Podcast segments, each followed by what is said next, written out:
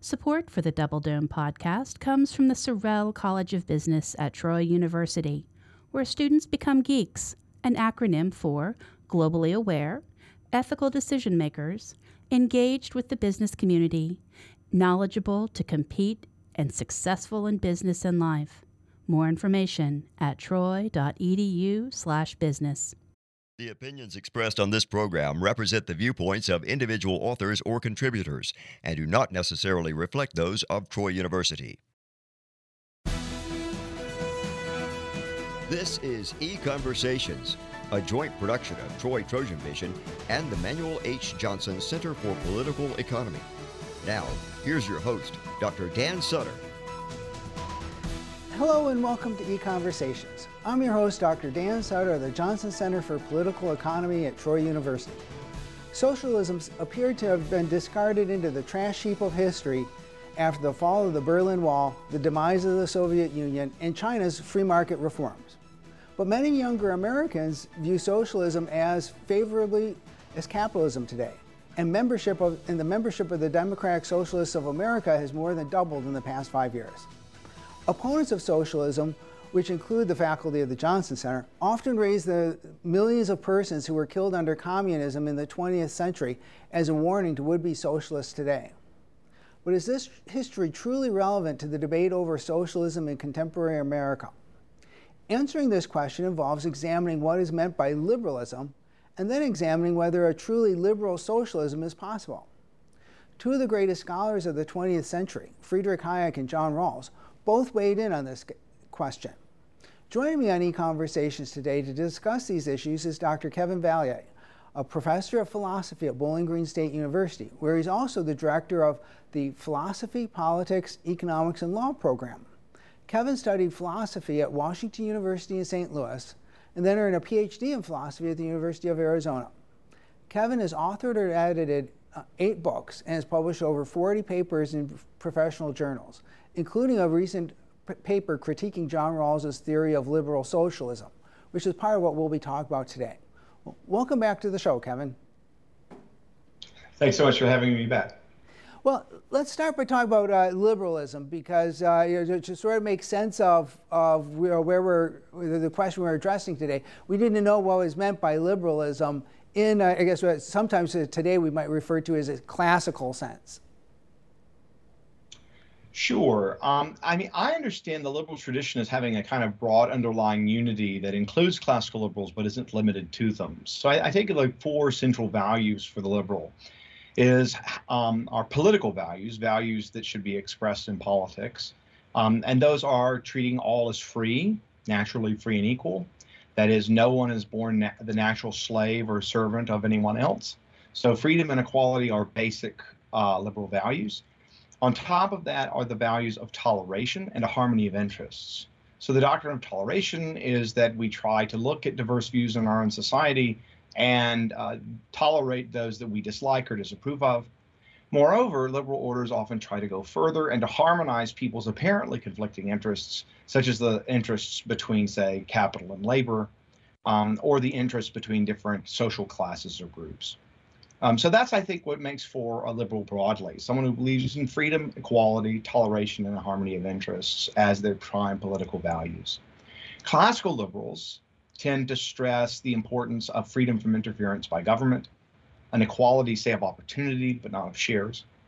They accept broad based toleration, um, including of people who are conservative, morally conservative, or religiously conservative, and finally, they stress the harmony of interests provided for by the market, but de emphasize it as it's found in democracy, democratic governance.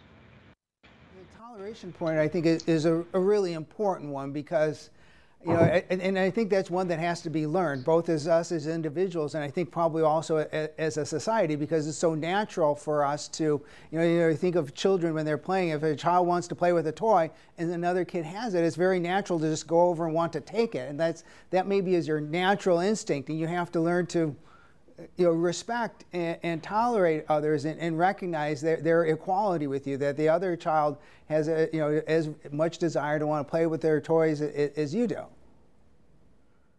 Yeah. No, I think that's important. And it's also important in the way that it manifests in institutions. So the way in which we have institutions that allow us not to interfere with one another, at least, or not to control and dominate, these include, I think, most most importantly, constitutional rights, so that each person has their own space uh, to live their own lives in their own way. Uh, democratic governance for those issues where we can't really resolve them, but we have to have a political solution. Markets where no political solution is required, and we can solve problems through cooperation and free exchange and then the institution accepted by most liberals, including many classical liberals, of social safety nets in order to take out the really severe uh, risks that come um, from life in the market. Um, so that people have a kind of way to withdraw um, or to insulate themselves um, from the kind of unpredictable nature uh, of markets, however good uh, they are. And, and when we sometimes want to refer to a, a, nation as liberal. I mean, I guess we're referring to a, a pretty broad, uh, that, that, these values, these liberal values, are pretty wide, uh, widely accepted, and then, like you say, in, in, uh, I guess instilled into some of the institutions and also history and traditions uh, of, of a country as well, right? Yes, I mean, so what's important here is not that everyone is sort of interested only in their own personal autonomy, that all they care about is their own freedom, that they don't try to serve any higher and nobler causes, that they never put themselves under uh, any other any hierarchies voluntarily. Um, doesn't mean any of that. Rather, it means that people accept certain values as political values, overarching values that should shape what government does, but doesn't necessarily uh, give a whole plan of life uh, for individuals. So, you know, you can have religiously conservative liberals who support the political values and who support liberal democratic capitalism. Um, so it's very important to understand, I think, that liberalism is not a kind of personal ethos. It is not a complete philosophy of life. And you know, when we talk about where liberalism arose, I mean, it was sort of like uh, in England and, and maybe Northwestern Europe, and, and certainly was uh, transplanted to the American colonies and, and, and helped shape the founding, right? Yes, although um, I do think liberalism was actually a pretty small group of uh, philosophers, economists, and so on, really until the 19th century. I mean, there are a lot of people being influential with liberal ideals, but they're often coming at them from very, very different directions than we ordinarily think. For instance, Calvinist theology, which is, you know, Reformed theology, um, that was very, very important in the preconditions uh, for, say, British um, or Dutch um, or American uh, liberal communities. But they, they came in on a very different route and they they sort of weren't necessarily tolerant in the ways that we would ordinarily associate with liberalism. Uh, I'm not trying to emphasize that liberalism is the sort of new kid on the block that could be dismissed. Just just to sort of give a fuller picture of the way in which I think certain liberal ideals and practices arose, particularly out of Protestant Christianity. And so then, you know, when we think about some of the uh, the uh, horrors of communism, or the I know there's a new museum I think in Washington called uh, the Victims of Communism uh, Museum. One immediate reaction to, to that was that like Russia and China were, were not what we would have called at the start you know at the start of the 20th century liberal nations. They, there was no real liberal tradition in in Russia. It had been ruled by the czar, and they still had serfs and and certainly didn't have some of those uh, same liberal traditions as, Britain had.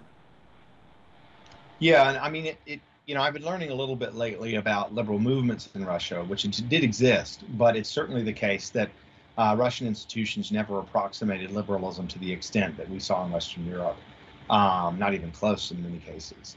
Um, and so what you have are, you know, essentially feudal institutions that are seen as oppressive and stultifying, but instead of liberalism uh, getting there through certain kinds of reforms, the gradual limitation of aristocratic privilege, the uh, establishment of the rule of law and constitutional uh, governance, uh, and democratic voting and party voting, you instead saw this kind of this, communist revolution uh, that rejected uh, many of the values that liberals hold dear. They rejected toleration. They, they were a state-imposed atheist state. They rigid, rigidly persecuted religion and they certainly rejected the harmony of interests um, because they thought the capitalist class had to be liquidated, and indeed they did liquidate them.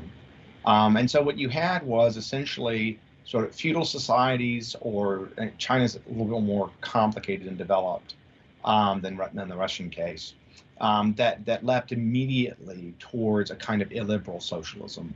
So yes. And, and so then, you know, it's always uh, tricky at some point to say, you know, what countries you want to say have experimented with socialism.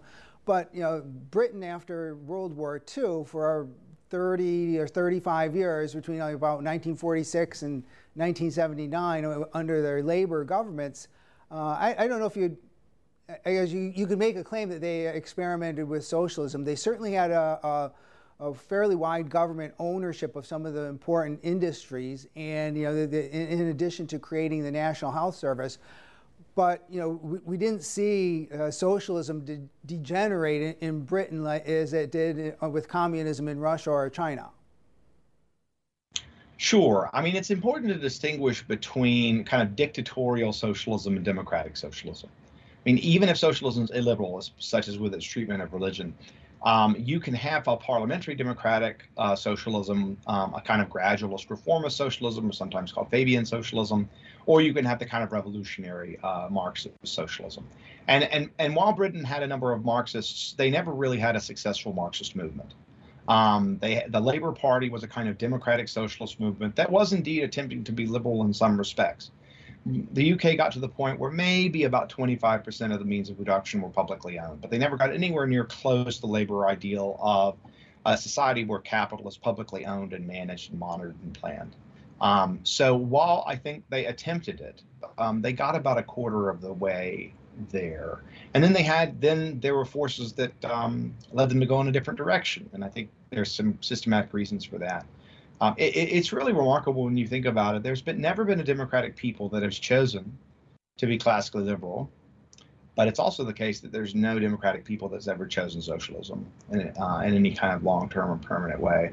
It looks like when you let most people vote, you get some variations uh, of of um, social control between markets and the welfare state. That you most publics seem to buy certain mixes um, so yeah, it's it, it's very important that democratic socialism never got anywhere close to its goals. Um, there was just too much disagreement and diversity, and that's going to matter for later in the conversation. So.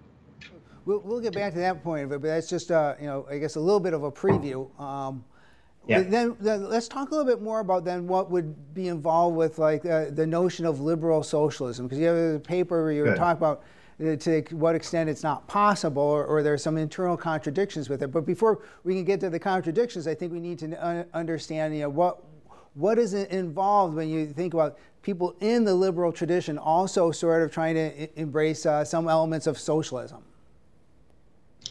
Yeah, so I mean, most of the liberal tradition since the late 19th century has moved in the direction of taking on some insights from socialism, um, but not really getting anywhere near close to all the way there. Even the early 20th century liberals were saying, yeah, there's got to be private property and capital.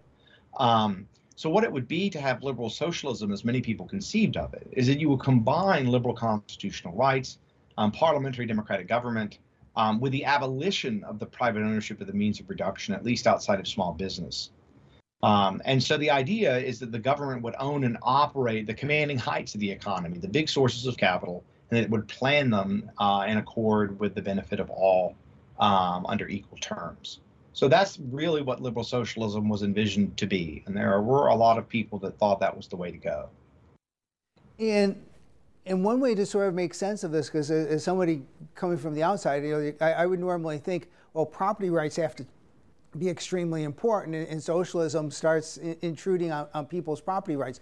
But in some liberal uh, conceptions, uh, property rights don't don't have the uh, same primacy, I, I think, as uh, some free market economists might want to try to place on them.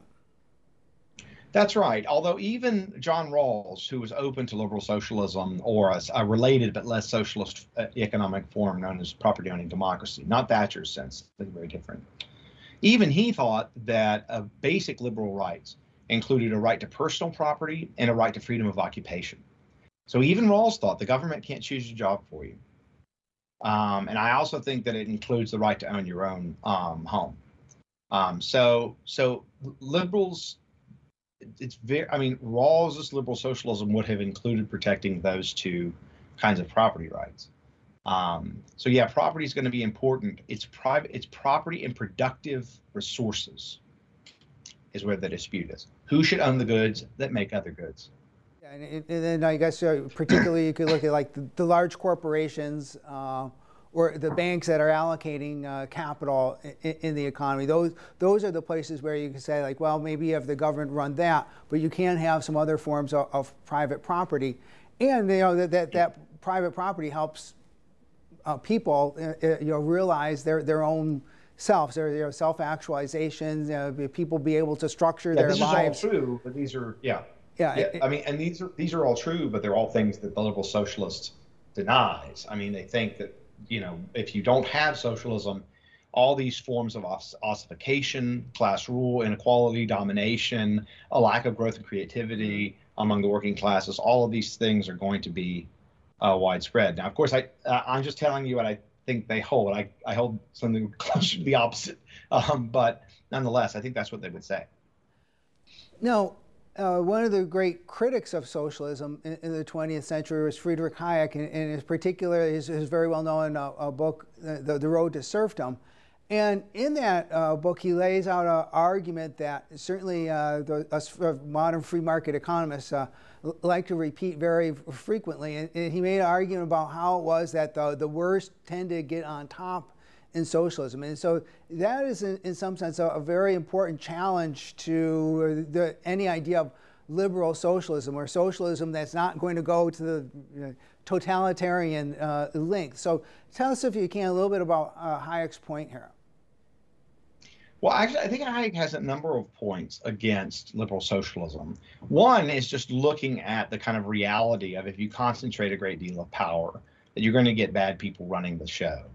And that at least with markets, even if you have large concentrations of capital, they can come and go and you can still avoid monopoly. And so Hayek's going to think, look, if you, you centralize things in the way that socialism does, that's you're going to have bad rulers.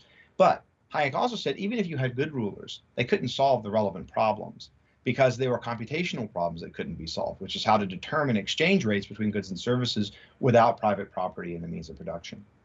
So the difficulty is that you don't have any group that can collect all the economic I'm just telling you what you know, of course, but you know, collect all the economic knowledge that's necessary to actually carry out planning the economy. That essentially a private property system is a kind of bottom-up system of social cognition, um, a system that's much, much more intelligent um, than any small group of planners imposing their will from the top down. And the result, I think, um, will inevitably not just lower productivity, but a massively intrusive government that's constantly um, organizing, poking, prodding people, and almost always producing disappointing results. So there's a, a lack of freedom there, and the tendency to um, tinker and control combined with bad leaders at the top means that you can expect the system to gradually degrade into something more like Marxist socialism, or else the society takes a different turn and moves away from liberal socialism, which is basically what all liberal orders did, like basically all of them. Because I mean, like you know, when, when I read Hayek, he, he's not denying the possibility that there could be some very good people, uh, you know, wanting to be uh, who are socialists and uh, ascribe to some of these democratic and liberal values, but at, at some point as you say, and, and, part of it's due to some of the inherent ac- economic contradictions of socialism, they're going to end up debating. And they, they sort of like clo- can't uh, close debate amongst themselves, and so they look like they're, uh, you know, just piddling around and, and not you know, getting around to making the they important. look petty and small. Pardon? Yeah, yeah. It looks they like look, yeah. Yeah. Yeah, and, and, and, then like you know, I, I, guess the other part of it that I, I see in there that uh, li, you know, liberalism always involves tolerance, and that's a learned value. And and you know, when, when you're disagreeing with people and you're already aggregating a lot of power in the state, it, it's really kind of hard to say, okay, you can order people around like in the economic sphere, but then you know you're not supposed to order them around like in, the political sphere. Yeah, I think there's a, in my my article there's an important analogy here between liberals like Rawls who say, well, look, people are going to reasonably disagree about religion, and that means the state can't successfully or rightly impose a religion on everyone. It would violate people's freedom and equality. Um, it would undermine the harmony of interests. It would be intolerant. But moreover, it would destabilize the entire order because there's a huge number of people that couldn't be on board with it and accept it on moral terms. The only stability that one could arrive at is one that was imposed by violence or force. Um, and in my article, I make the argument that the same is true of the kinds of economic planning that liberal socialism would require. So, you know, think about imposing a religion that uh, speaks to all elements of life, like Catholicism or Islam, um, where there's detailed art, architecture, moral values, theology books, you know, a, a clerical class, and so on and so forth. Imposing a particular religion would involve an enormous amount of interference, and there'd be a great amount of resistance from people who are constantly uh, being tinkered with. And I see liberal socialism as running into the same problem because it has to impose certain economic plans that do something very, very much like this. They don't necessarily poke and prod people in matters of faith, but they poke and prod people in matters of their own private economic lives, constantly adjusting, readjusting, regulating, deregulating, re-regulating, taxing, taxing, taxing, taxing. Um, and so the, the result is going to be a destabilization of a liberal order that is socialist, such that it's going to have to go in one of two directions. It's either going to have to retreat from socialism and do something more like most countries do now, or liberal, liberal democratic welfare state capitalism, or it's going to have to abandon liberalism. And indeed, this was, you know, a lot of people say that Hayek exaggerated the threat of socialism. Um, and I think they often misrepresent his argument. But I think his argument was essentially that the principles of liberalism and socialism could not be successfully combined in reality. And I think that reality bears him out. The mere fact that there are these Scandinavian nations, um, they redistribute a great deal of wealth, but they, they don't actually tinker with markets very much. Um, and so what you see is, I think, a vindication of Hayek's thesis because every society that went socialism, that went full socialist, rejected liberalism, and every liberal society rejected full socialism. And, and that's a good point you bring about uh, the Scandinavian countries because you know uh, the, the measures of economic freedom that, that uh, uh, economists have developed and, and, that we use show that other than on the size of government, uh, the element of the size of government, yeah. they actually have a very good, you know, they actually are very qu- quite pro free market. I mean, more free market than the United States. One thing they do is they do have high taxes and they do redistribute a, a lot of, of money, but you know, they are sort of respecting people's rights to earn the money, but then they, you, you can tax it, and you are uh, allowing markets to function in many ways there.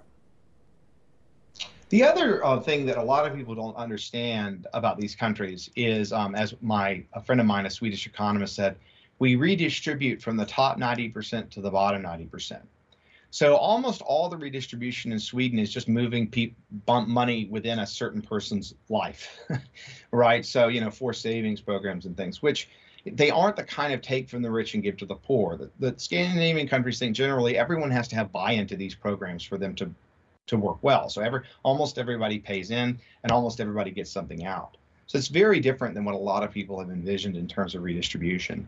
Um, so you know. Th- in a sense, I think this is a little bit uh, better arrangement from a classical liberal perspective, and it's certainly not socialism or anything uh, remotely approaching it. So, some of the uh, contradictions that you point out, and then, like I, I think, where you can, uh, as you allude to in Britain, uh, when they were experimenting to some extent with with socialism, uh, you know, some of those also uh, seem very reminiscent of what uh, economist Ludwig von Mises talked about in terms of like a middle of the road policy is, is well, he, he thought it was going to lead to uh, uh, socialism or uh, a government control, but there are inherent contradictions with these sort of middle of the road policies where you, you try to have the government do some, you know, take, you know, make some important decisions in society and the economy, but not, you know, take total command over people? Yeah, I mean, I do think there are some kinds of policies, particularly with the regulatory state, that kind of tend to uh, snowball. Um, I don't think there are as many of them as Mises thought. I think probably the better way to understand, or way I would modify the argument, is to say if you look at the underlying principles that are used to justify middle of the road policy, um, the only way to realize them is to move from middle of the road to full blown socialism. So it's not necessarily the case that there's this inevitable causal dynamic that once you intervene a few times in the economy, you're you're uh, going to socialism uh, inescapably or something like that. And I actually don't think that was Mises's view. I just think sometimes he was a little imprecise in his language. The idea is really more that um, yes, the government might interfere with something at random, but that that's not going to lead to, to, socialism. But if the government starts to um, adopt as reasons of state these underlying egalitarian principles, then its attempts to realize them in middle of the roadways won't be satisfactory. And so we'll continue to have to push further and further. This is what Hayek was worried about when the Labor Party started talking about assigning people jobs. Um, was that freedom of occupation was going to disappear. And there, even Rawls's liberal socialism would, would object. Um, and so the idea is that the tinkering uh, steamrolls um, because people are trying to realize principles that are incompatible with liberal freedom. That's what I would say. So if you could, if you could elaborate on that a little bit, because I think it's a really fascinating aspect of, of Britain's experience. And uh, uh, with the Labour Party actually starting to, because there, there were some labor shortages and, and I guess it was related to that, and, and, the, the Labor Party sort of like almost getting up to the precipice or getting the recognition that they'd have to go a lot farther to in, in toward in try to make uh, the, the economy work. So if you could tell us a little bit of that. I mean, the striking thing is that you know Hayek's in London mm-hmm. as the in the war ends, and people are saying, "Look, what we did in war, we can do in peace." Right? And Hayek is seeing, I think, that, oh, wow, you know, the Labor Party is trying to do all of these different things take over the economy, solve labor shortages, fix prices and wages, um, all kinds of different tactics that were being guided by people that were sincerely committed socialists, but who were reformist and democratic. So they were trying to get there gradually, like the Attlee government. Um, and what they wanted to do, um, Hayek thought would invariably lead them to go further. And so you know, the society that, that the UK created acquired what was often called the British disease. Um, and the most the richest economy in the world basically um, um, uh, didn't grind to a halt but slowed down a great deal um, and uh, the result was that the people um, chose a conservative government um, that uh, changed course in pretty big ways um, so yeah, I would say yeah, there was about third, as you said, about 30 years of experimentation with trying to realize socialist principles to various degrees, those causing um, all kinds of problems and dislocations and inefficiencies and controls. Uh, Hayek seeing these in the 40s. I mean, he's writing before the Second World War ends, um, but he's thinking about the sort of post-war era, thinking the Allies will win well, uh, what's going to happen? What are the principles of social organization going to be? I do think Hayek was right that the fundamental principles of socialism and liberalism are in tension, such that in in reality, democratic peoples will have to choose between mostly liberalism and uh, mostly socialism. Well, that, that's, uh, that's very fascinating. So, I mean, uh, so we're coming near the end of our time. So, is there anything you know you'd like to add, or, or, or anything that you know we, we, haven't covered that you think is important to the story? Yeah, um, I, I, think one thing it's important to do is to see the the diversity in the liberal tradition, um, the ways in which it's tried to engage both conservatism and socialism and take on insights from it. The liberal tradition is very flexible and a lot of your listeners, if they're younger, are encountering these kind of post liberal or anti liberal views. Um, and they're coming to associate liberalism with something very, very specific that's oftentimes a caricature of the liberal tradition itself. It's a very broad range of liberal views. They vary a great deal over the last 200 years from one another. They do share the certain core that I outlined, but I think it's really important to actually read people like Hayek and to read people like Rawls to understand the sort of unity and diversity of the liberal tradition and the way that it engages other systems of thought, say religious systems of thought or socialist systems of thought. Um, so, you know, I've just been writing on on my next book on this and trying to encourage um, um, writing to illiberal readers uh, to see the diversity and unity of the liberal tradition altogether.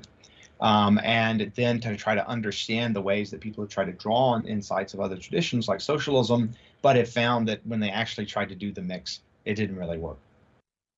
Well, yeah, and, and, I think that's you know part of the. Uh, I think I, I, do like this idea of the rich tradition of liberalism, and you know, and, and, and I think one of the things that has evolved over time is that people within the liberal traditions now have some very different uh, ideas of what exactly freedom in, entails, and and you know the, the whether government uh, and democratic government is necessarily coercive or not, and you know, and that's where somewhere you know, today modern liberals and and conservatives maybe disagree yeah. with each other. So. Well, thanks very yep. much for coming on and talking about this. We enjoyed it very much. And thank you all for joining us. Thanks. Join us again next time for another e-conversations. this has been e-conversations a joint production of Troy Trojan Vision and the Manuel H. Johnson Center for Political Economy at Troy University.